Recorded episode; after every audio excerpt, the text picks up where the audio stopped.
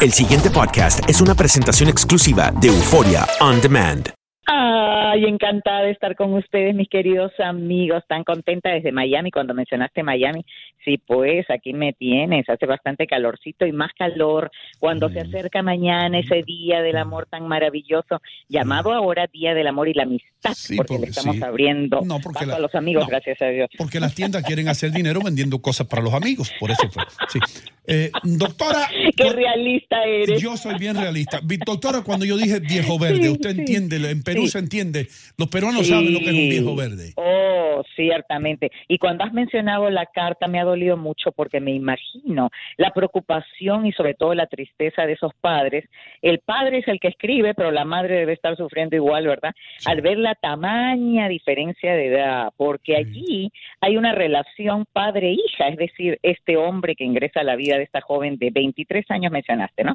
Ella tiene 23. Ella tiene 23, él tiene, él tiene Sí. 49, doctora. 49. Puede ser su papá, ciertamente puede ser su papá. Entonces aquí encontramos que el problema mayúsculo no es tanto de la hija, que va a aprender una lección terrible porque lo que diagnosticamos y prognosticamos es una relación de corto plazo. O sea, ahí va a haber una relación de corto plazo. Mm. No le pronostico más de dos años. Eh, a los dos años ya se van a haber dado cuenta ambos de la metida de pata, pero por el momento debe haber mucha lujuria, mucha pasión, mucha obnubilación, deslumbramiento y todas esas cosas fabulosas del inicio. Entonces, ahora que se vayan a vivir juntos, la cosa va a cambiar. El problema van a ser los padres. Y como el que nos escribió es el papá, Sí. se me ocurre, si ustedes me permiten, darle un consejito a los papás que tienen situaciones similares, porque los hay, ¿ah? Sí. No crean que es una cosa rara, ¿no? Los Mm, hay. sí. Miren, la mayor parte de los papás que están en este proceso psicológico de dejar ir a los hijos, porque los hijos se nos tienen que ir, no los podemos retener. Mm. Aunque sean adultos, pareciera que hay una tendencia natural en los padres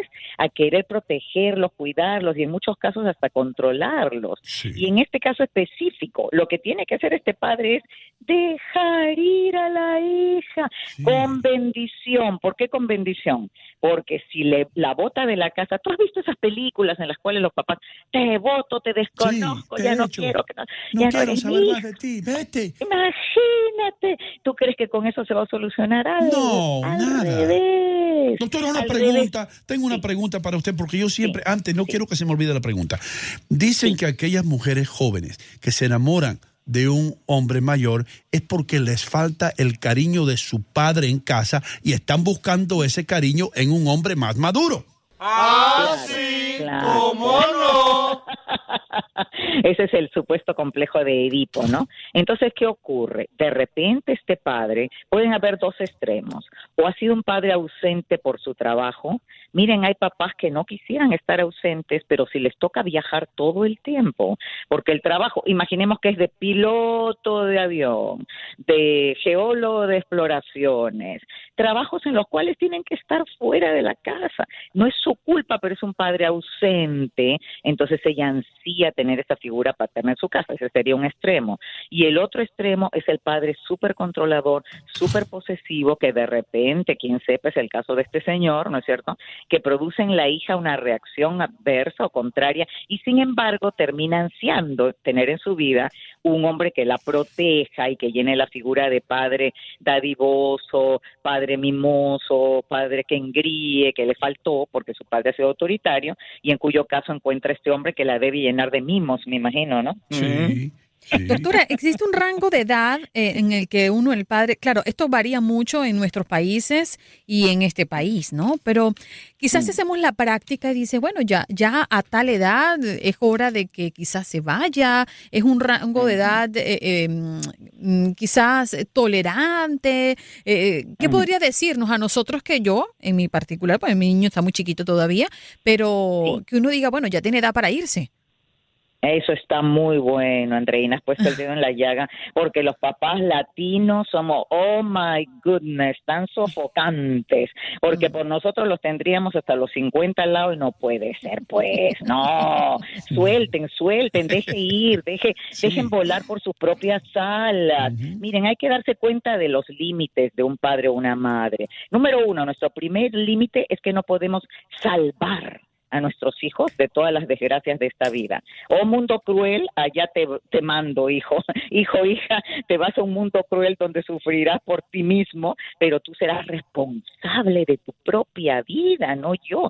Los padres pueden ser responsables de los hijos hasta la mayoría de edad o hasta que comienzan a trabajar, porque hay algunos padres que protegen a los hijos pagándole los estudios y permitiendo que estos chicos no trabajen mientras estudian para que se dediquen 100% a los estudios. No los voy a criticar, no voy a decir que esté mal, es su opción, pero en cuanto esos hijos trabajen, chao, chao, chao, a volar por sus propias salitas, ya tienes tu platita, vete con un roommate a otra casa, no porque se los esté votando, sino que es por, por su propio bien. Estos chicos necesitan aprender a ahorrar, aprender a, a cómo duele gastar dinero, ¿verdad? Porque mientras papá y Mm. mamá pagan todo, ellos no saben ni administrar su dinero siquiera y les da autonomía, les da independencia.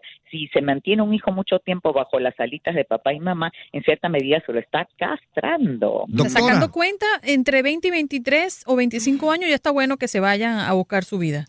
Ciertamente, en cuanto terminen los estudios o estén trabajando. doctora, hay una amiga que nos llama, nos escribe y dice, eh, tengo una hija de 18 años, tiene un novio eh, que no nos cae bien a ninguno porque no tiene buena fama el muchacho y la muchacha le ha planteado esto.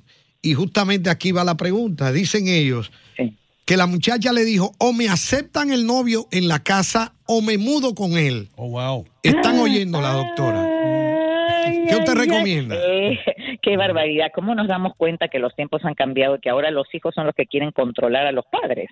O sea, antes los padres controlaban a los hijos y ahora la, la tortilla se ha vuelto al revés y entonces ahora ella los está chantajeando. Yeah. Pero por favor, ¿quién tiene la autoridad en ese hogar? Ella no tiene ninguna capacidad para chantajear a nadie. Y en último caso, si el chantaje llega a ese extremo, hay que dejarla ir, hay que abrirle la puerta. Atención, hay que reconocer algo muy doloroso, que es el enfrentamiento con la realidad, al aceptar que nuestro hijo o hija no es esa persona ideal que teníamos en la mente y que nuestro hijo o hija se equivoca, mete la pata y hasta en algunos momentos se nos descarría y se nos va por el mal camino. Pero es un proceso muy doloroso, pero indispensable. Doctora, eso me hizo cuenta- recordar Sí, cuando yo tenía sí, 12 dime. años y le dije a mi mamá, si me sigues regañando, yo me voy a ir de la casa. Y mi mamá me dijo, sí, bueno, no te preocupes, no te voy a volver a regañar, pero de una vez te me vas. Me abrió la puerta y me dejó afuera en la calle a los 12 años. Y yo le tocaba la puerta a mi mamá, mamá, ábreme la puerta, váyase, váyase, usted sabe para dónde, váyase. Ay, qué buena tu Más mami, nunca lo hice,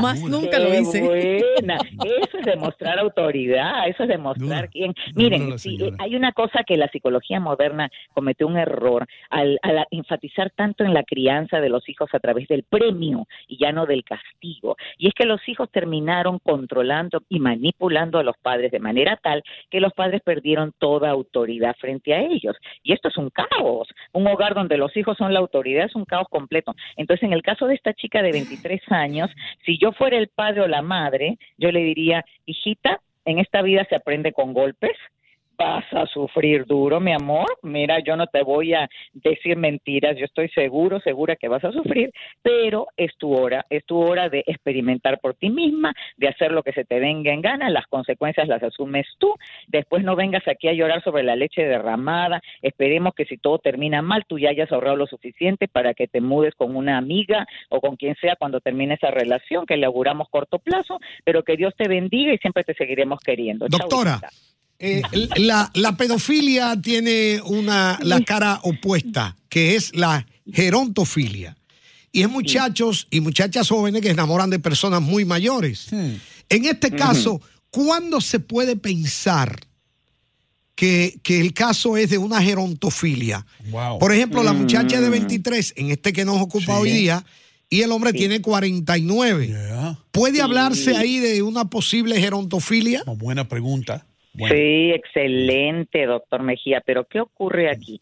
Que tendríamos que hacer un estudio pormenorizado de ambos pacientes, ¿no es cierto?, para hacer un diagnóstico elaborado, haciendo una hipótesis como el papá que escribe no nos cuenta nada del ambiente familiar, porque hubiera sido muy bueno que él dijera, ok, debo reconocer que yo he sido un padre ausente, que nunca estuve en casa, que siempre venía solamente una vez al mes y con las justas la veía, y nos hubiera dado pistas para yo poder elaborar una hipótesis, en la hipótesis de la gerontofilia, ahí tendríamos que especular sobre qué tan necesitada está la niña de esta figura paterna a todo nivel, porque ella tiene hasta un atractivo físico por este hombre que siendo de 49 pues ya no debe lucir tan perfecto, Mm, aunque ahora con los tiempos, como han cambiado los tiempos y con las ayudas que, que tenemos, pues Óigame. ya la edad no cuenta tanto. Doctora, si usted me, si usted me ve a mí, se, se desmaya. Lo digo. ¿Ah, sí? Sí. Eh, una Bueno, y mira para arriba se desmaya, le da vértigo. Una pregunta al doctor Mejía. Eh, doctor Mejía, usted está haciéndole preguntas a la doctora. ¿Le ha sucedido eso a usted? ¿Una joven se ha enamorado de usted? No, lo que sí te puedo decir que dos muchachos en la universidad, uno tenía 20 años y otro 19, y uno le dice, va acá, ya tú tienes novia. Dice, sí, tengo novia. Dice, ¿y qué edad tiene? Dice, 52. 52. Pero si puede ser tu mamá. Sí, puede ser mi mamá, pero es la tuya. Oh, ese chiste estuvo duro, estuvo duro. Ahora la otra hipótesis en los en estos casos es el interés. O sea que se unen a la persona mayor por interés porque la protección va a ser financiera. carrito y eso nuevo. sobre todo en el caso de que el, de que el chico, de que el joven sea el hombre y la, y la mujer sea la, la adulta, la mayor que lo va a mantener, ¿verdad? Doctora, nos tenemos que ir, pero sus enlaces, por favor. Sí. Ay, sí, me escriben o me contactan a través de la página web ladoctoraamor.com y me mandan mensajes de texto para consejería al 305-332-1170. El pasado podcast fue una presentación exclusiva de Euphoria On Demand. Para escuchar otros episodios de este y otros podcasts, visítanos en euphoriaondemand.com.